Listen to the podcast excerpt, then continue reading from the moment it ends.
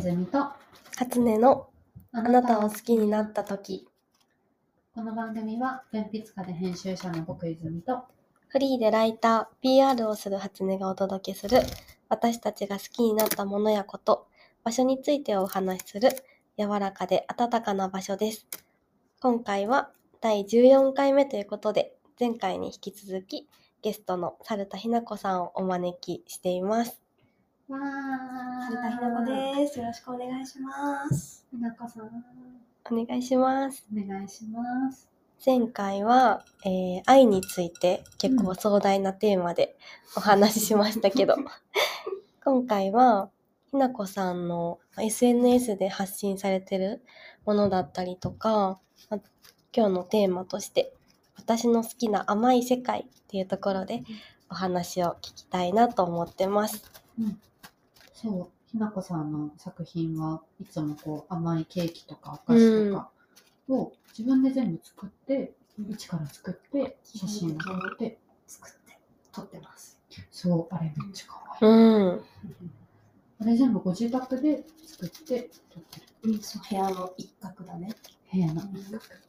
ね、すごいこう可愛い世界観が作られていく、その甘い香りとともに多分作ってるんだろうなっていうのがあって、私がすごい好きな投稿があるんですけど、はいはい、あるよドキドキ。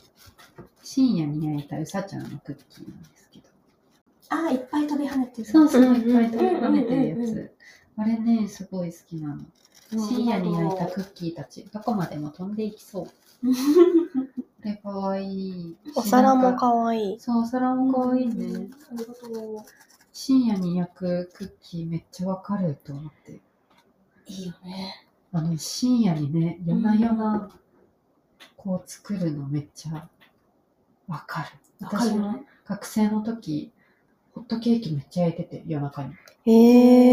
それはどうしてだったんだろう。眠れなくて、眠れない夜、ホットケーキを焼こうみたいな。漂う甘さに、寂しさを溶かす効果があるよね。なるほど。そう、夜一人ぼっちの寂しさみたいなのがすごい消えるんだよね。で、焼いたホットケーキに iPhone で落書きして、ホットケーキの上に絵描いて遊んでたりしてた。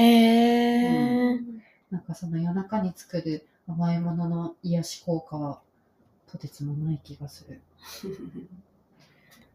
お気に入りってありますか？最近作ったやつの中で。最近作ったやつ？最近じゃなくても。なんだろうな。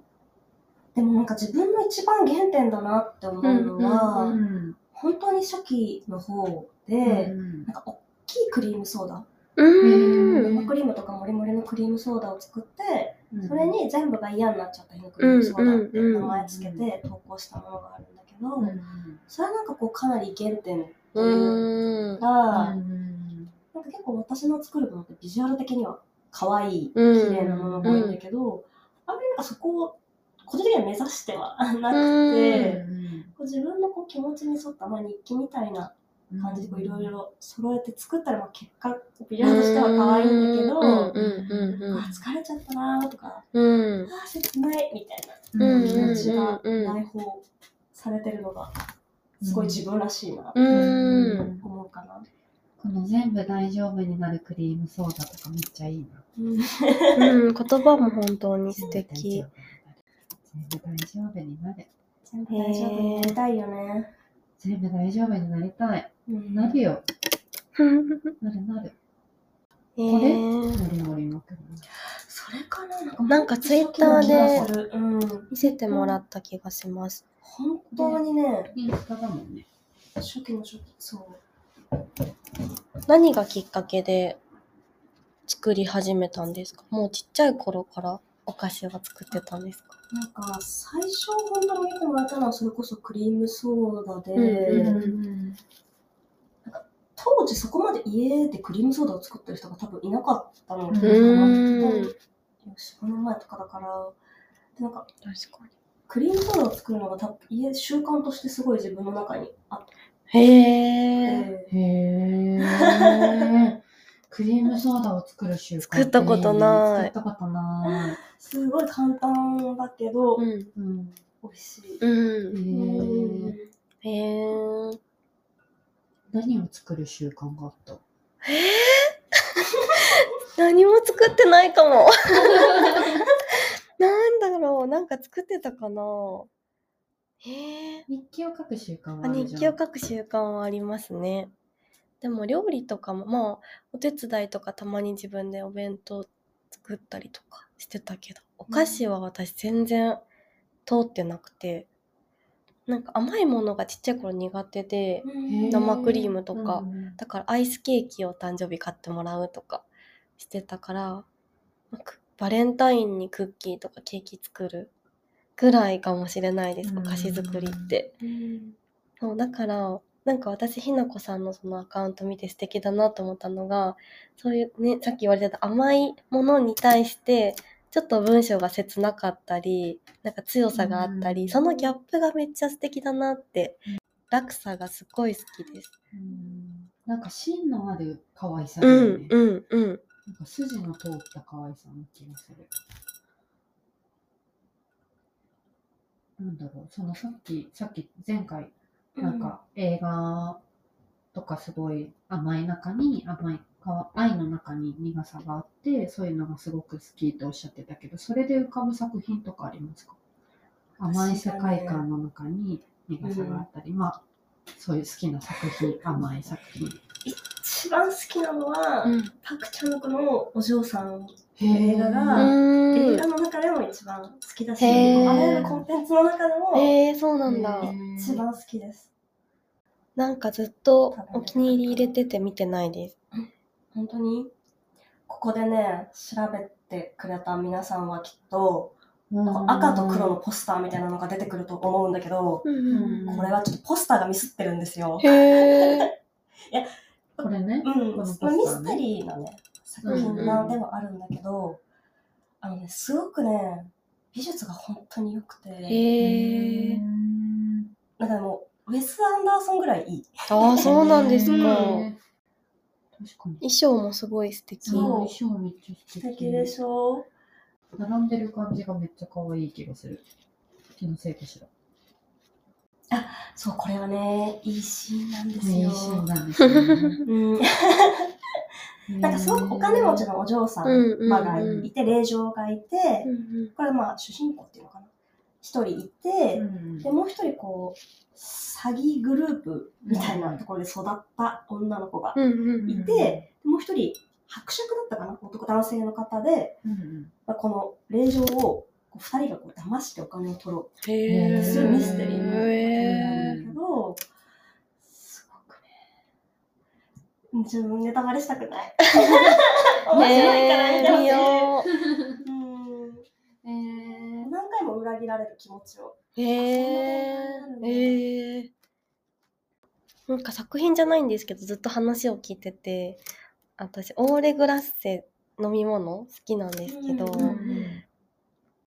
なんか下がなんていうの、なんか牛乳とコーヒーで2層になってる飲み物で、なんか下にこういう甘いミルクが入ってて、上が苦いコーヒーで、飲むときにこう上の唇でコーヒーを止めて、下の甘いのを吸い込みながらちょっと苦いの一緒に飲むみたいな、なんかそれがさっきからひなこさんの話聞いてるね、なんか甘さの中に苦さがある感じがすごく近いなって思ってて、これをふと思い浮かびました。でも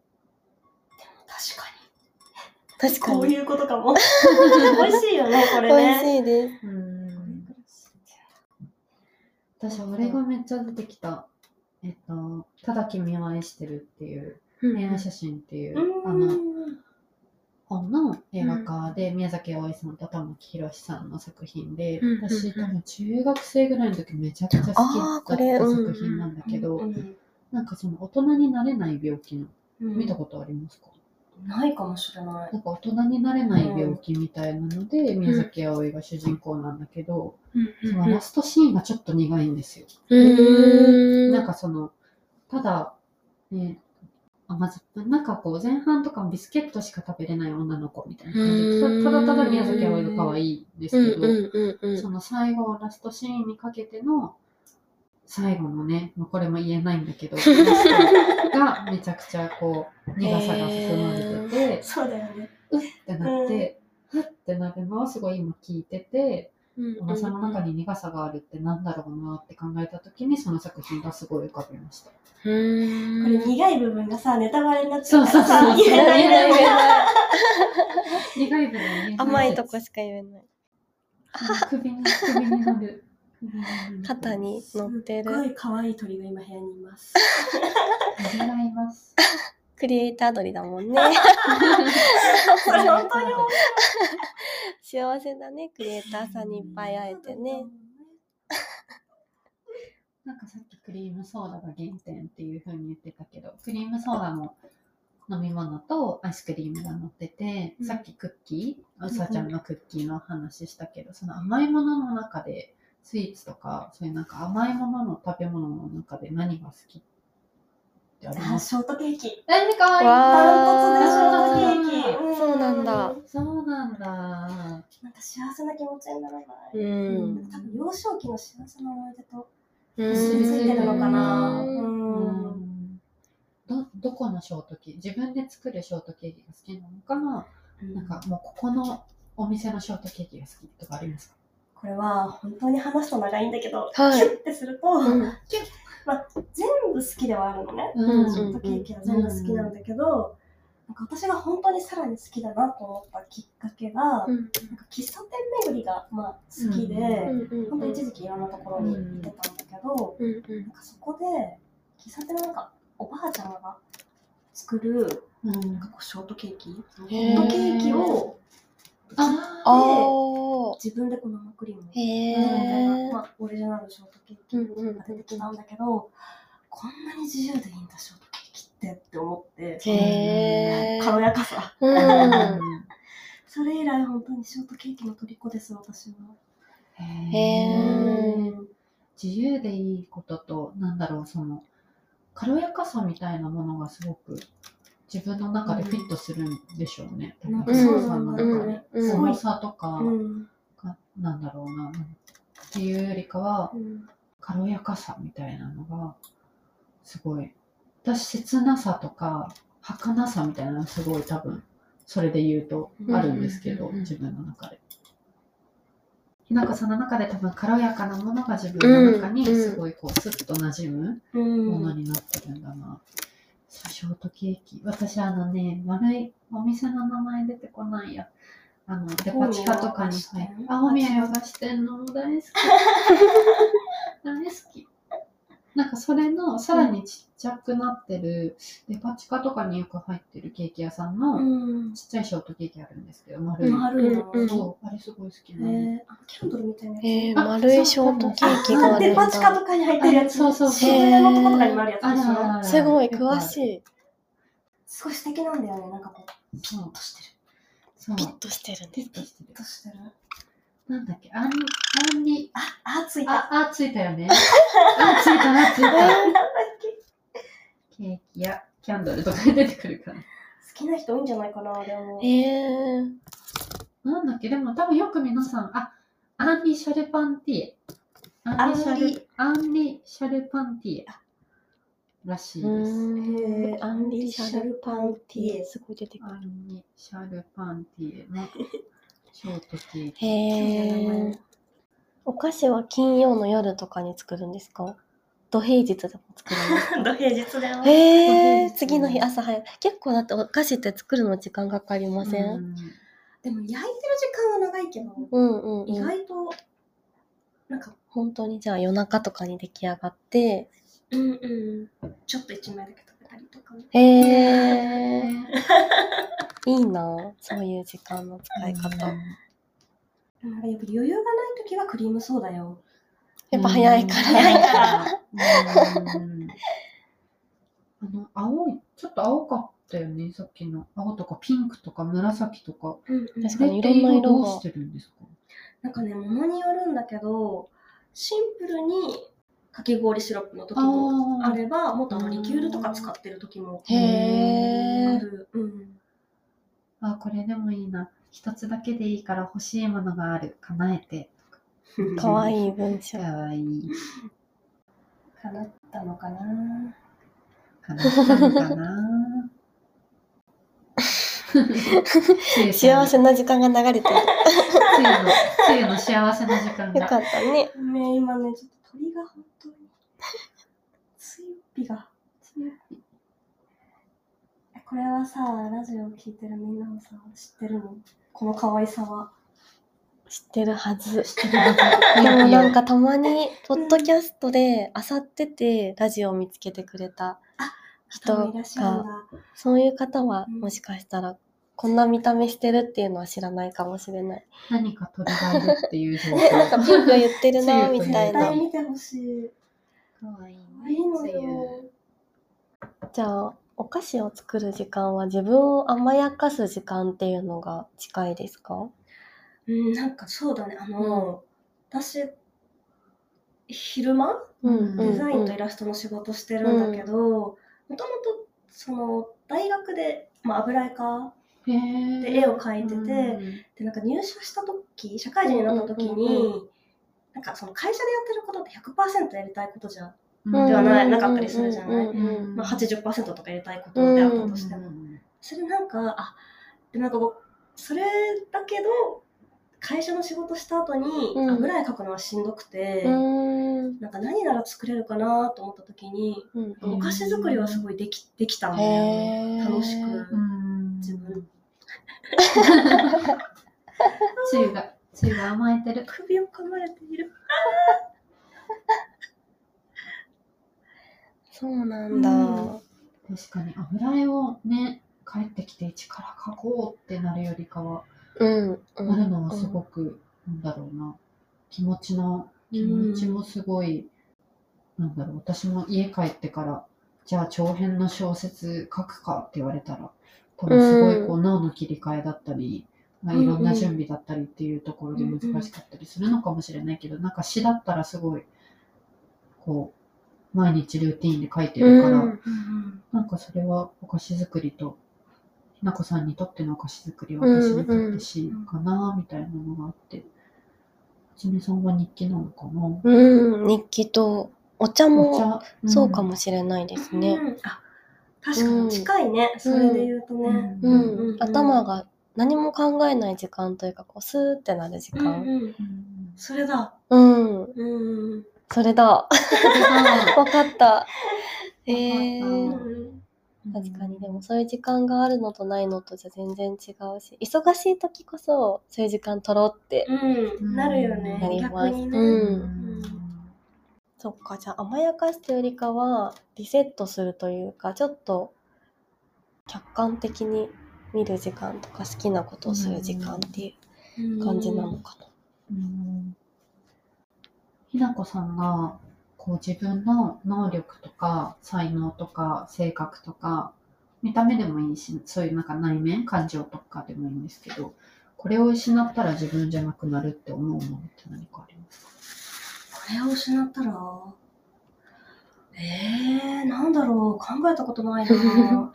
何ですか？聞かれるの？答えないよ。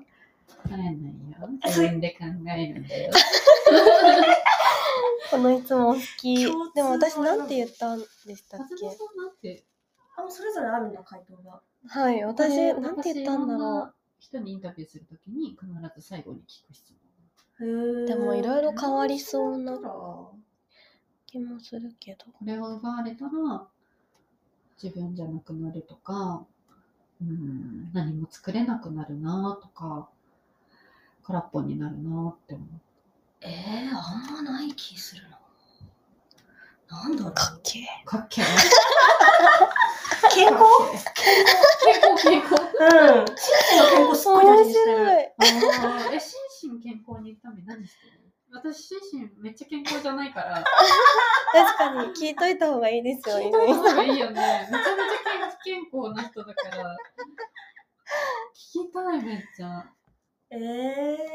よく寝る？ああ、うん、みんな言うよくね、大事だからよく食べる、うん、悲しい時ってどうしてますか？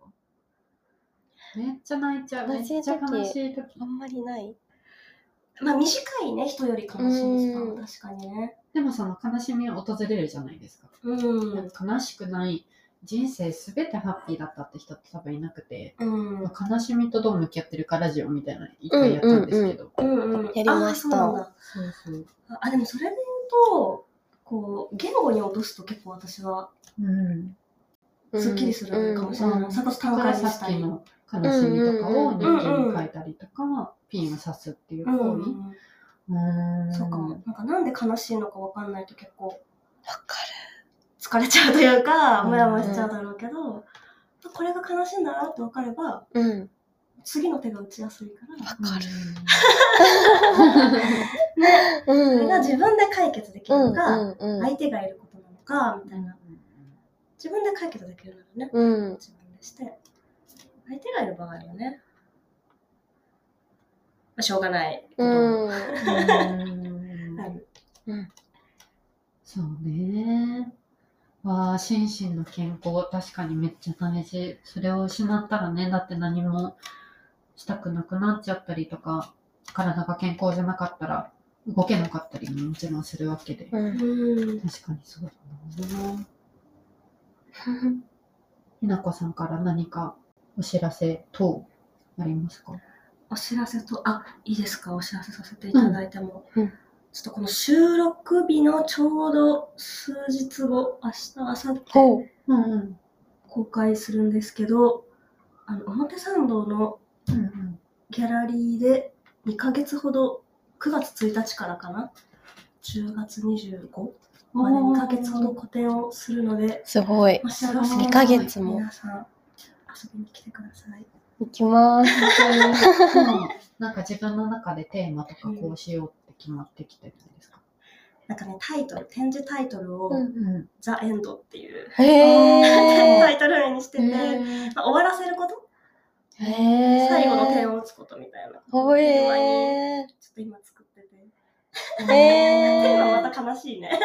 でもなんか、かっこいいし、大人。私今、なんか展示やれって言われて、ザ・エンドってつけれない。